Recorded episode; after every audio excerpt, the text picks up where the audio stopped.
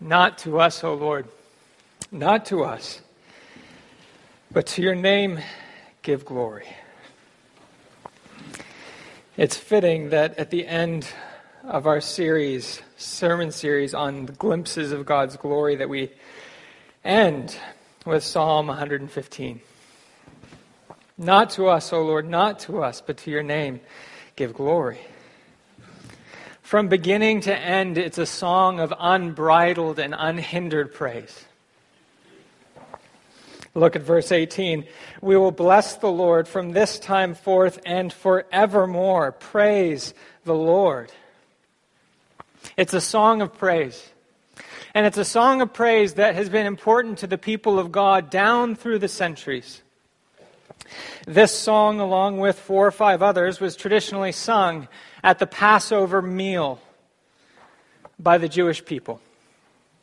They would look back at the Exodus and how God, with an outstretched arm and a mighty hand, saved his people from Pharaoh, delivered them from the domain of darkness, and transferred them into the kingdom of glorious light. And they would look forward to the day when God would once again visit his people and he would redeem and he would restore and he would renew the entire face of the earth.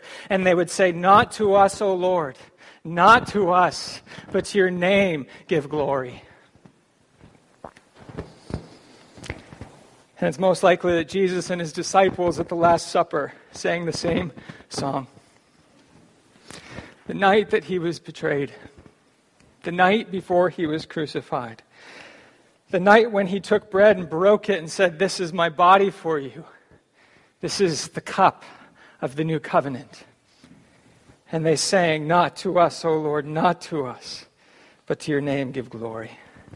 And so, what a privilege it is to come now in 2016 and join hundreds of generations of God's people and saying, Not to us, but to him be glory. And it is a psalm that through and through is triumphant and celebratory and confident. But that's where the difficulty for us lies, isn't it? Because if we're honest with ourselves, we don't often feel triumphant and celebratory and confident. We know about the changes and chances of this life. We know they can wear us down. They know, we know they can beat us up.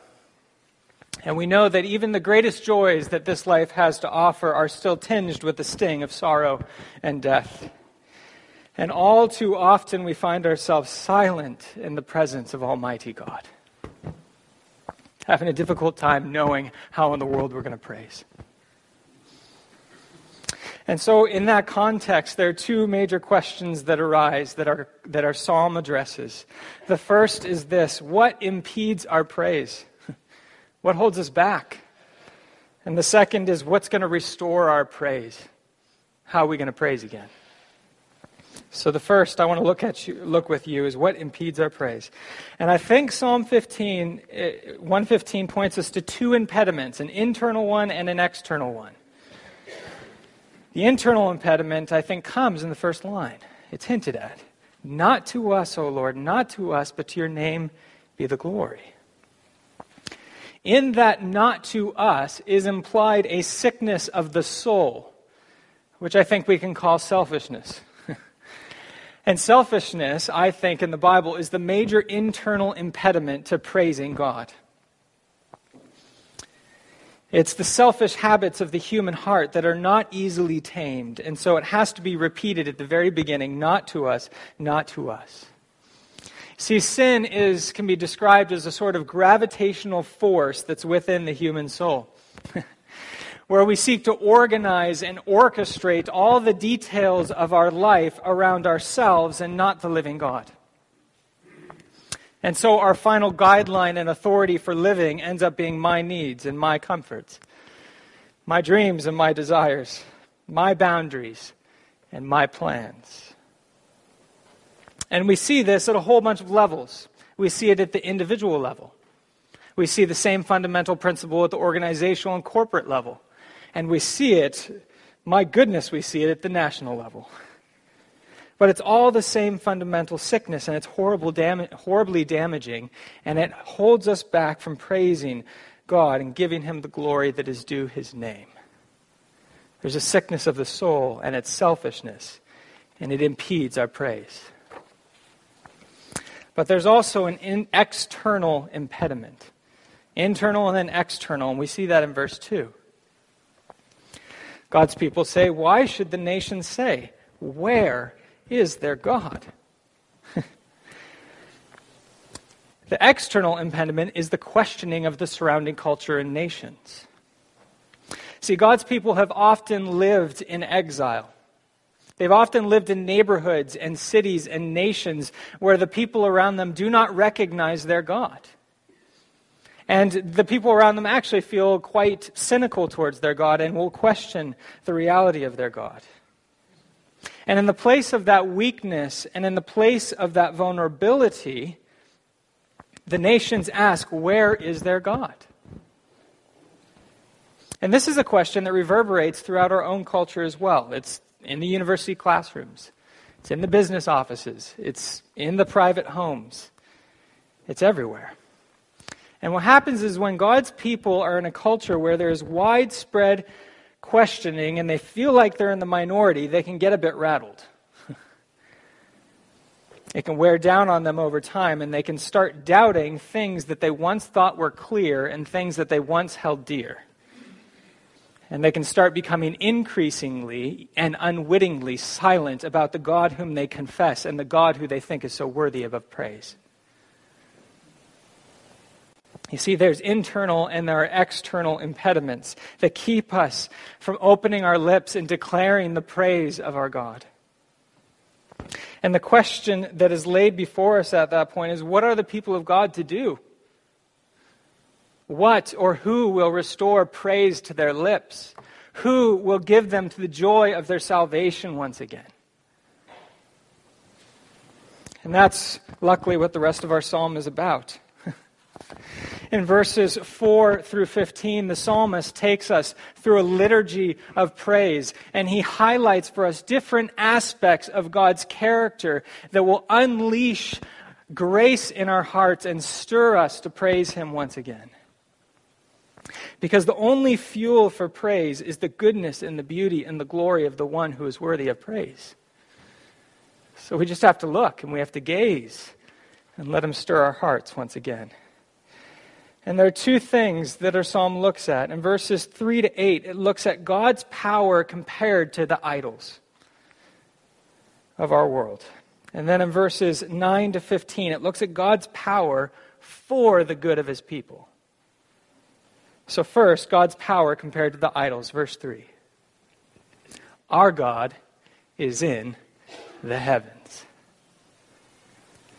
In the Bible, the heavens are the place of ultimate authority and power over the whole entire universe. It's the place of kingship and rule. And that's why then the psalmist goes on and says, And God does all that he pleases. Nothing holds him back. Nothing frustrates his plans.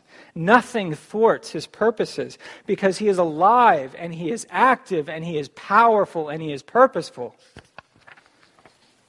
And this God, in all of his sovereign freedom and matchless glory, is radically different than the idols that are in our surrounding culture and the idols that we find so alluring. And so he compares them in verses 4 to 6, 7. Uses very vivid imagery. It's sensual imagery. Look at it. Their idols are silver and gold, the work of the human hands. They have mouths, but do not speak eyes but do not see, ears but do not hear, noses but do not smell, hands but do not feel, feet but do not walk, and they do not make a sound in their throats. it's engaging all the human senses. And this language is far from politically correct. it, it's almost taunting the idols that we cling to as being utterly hollow and shallow. And what it's saying, what it's trying to highlight for us, is that these idols have all the appearance of life. And they have all the appearance of promise. But in reality, they're utterly lifeless and they can't provide anything that they promise. They have ears, but they cannot hear, and eyes, but they cannot see, and mouths, but they cannot speak. And the really sobering reality for those that worship these lifeless idols is that they start to become lifeless like the idols they worship. Verse 8 would send chills down your spine. Those who make them become like them, and so do all who trust in them. We become like what we trust and what we worship. And in this case, it's we become desensitized to God and people. We become hollow and lifeless, and we become silent, no energy to praise God anymore. And it wouldn't take long for us to find many examples in our own lives and in the city in which we live. And there's a bunch of obvious ones we could look at. We've already talked about money in the prayer. It's worth talking about again. Money promises to fulfill all our desires for security and comfort. But in the end, it fails to provide. We're left insecure and more afraid that we'll lose what we have. The allure of power promises to fulfill all our desires for significance and influence and control. We want to leave our imprint on this world. But in the end, it fails us, and we're left angry and resentful and not trusting anyone. And sexual endeavors promise to fulfill all our desires for intimacy and belonging. but it's a rabbit trail that doesn't provide, and we end up left more ashamed and more isolated than ever before. You see, what Psalm 115 is saying to us is that our God is not like these idols which promise so much and provide so little. Rather, our God is in the heavens, and He does all that He pleases. And the wonderful good news that the psalmist goes on to explain to us is that God is pleased to use His power for the good and enrichment of His people. We see it in verses 9 to 11. God uses His power to save. Oh, Israel, Trust in the Lord. Why? He is their help and their shield. Once again, O house of Israel, of Aaron, trust in the Lord. Why? He is their help and their shield. And all you who fear the Lord, trust in the Lord. Why? He is their help and their shield. It's repeated three times because the psalmist wants us to get the language of salvation that God is one who rescues in times of trouble and he shields in times of attack. And so he highlights it. And friends, we see throughout the scriptures that this protecting does not mean that God protects us from the trials and tribulations of this life. We know that. They come, the storms come. But what I think this is saying is that God promises to be our protector in the midst of the storm right in the deep places. And the psalm that we all know and love so well is the classic and abiding example, Psalm 23. Listen to a couple verses. It says, Even though I walk through the valley of the shadow of death, I will fear no evil, for you are with me. Your rod and your staff, they comfort me. You prepare a table before me in the presence of my enemies. You anoint my head with oil, and my cup overflows. And so, what we see here is that we're able to trust the one who is our help and our shield. And that allows us to praise even in the shadow of death, even in the presence of enemies. And this God, He uses His power to save in verses 9 to 11. We see in verses 12 to 15 then uses his power to enrich. The Lord has remembered us, says the psalmist. How wonderful it is to know that God does not forget his people. He doesn't forget us. And this act of remembering by God, it doesn't mean just cognitive awareness, it means compassionate action. And that's why the psalmist goes on to repeat five times this blessing activity of God. He says, He will bless us.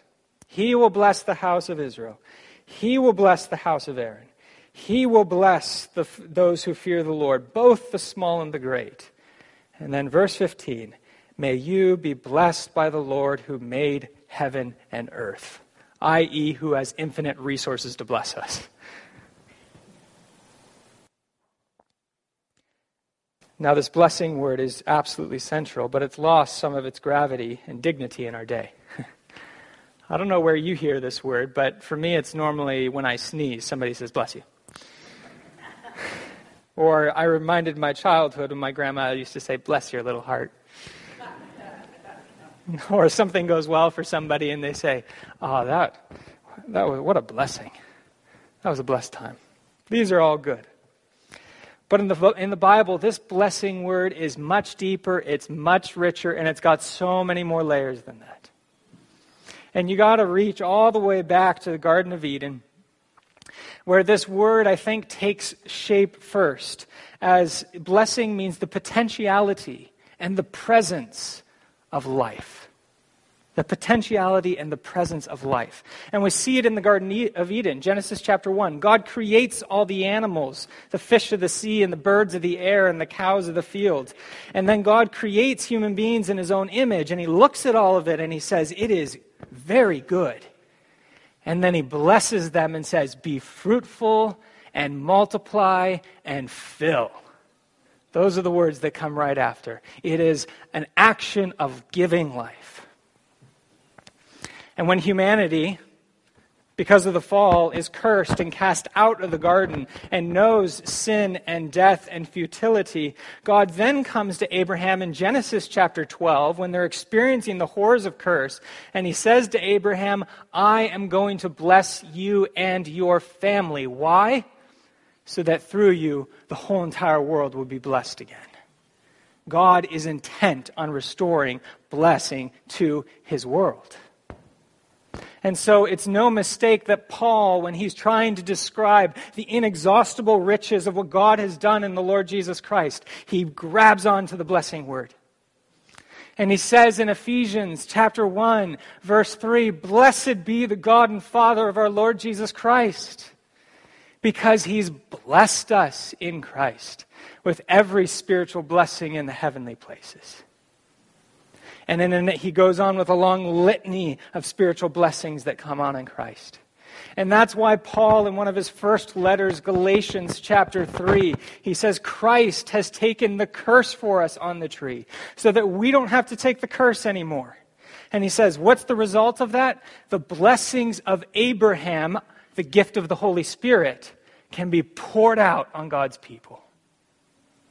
And so when we go to the New Testament, we discover that this promise in this psalm, He will bless us, is fulfilled most deeply and most profoundly when God gives us Himself. When He pours His own holy and life giving presence into our lives. So I think it's fitting for us to end with a poignant little prayer from Augustine. From his confessions, he invites us to pray this The house of my soul is too small for you to come to it, O Lord. So may it be enlarged by you. May the Lord, Lord enlarge our hearts to receive more of Him, brothers and sisters. May the Lord bless us with fresh fillings of His holy and life giving presence.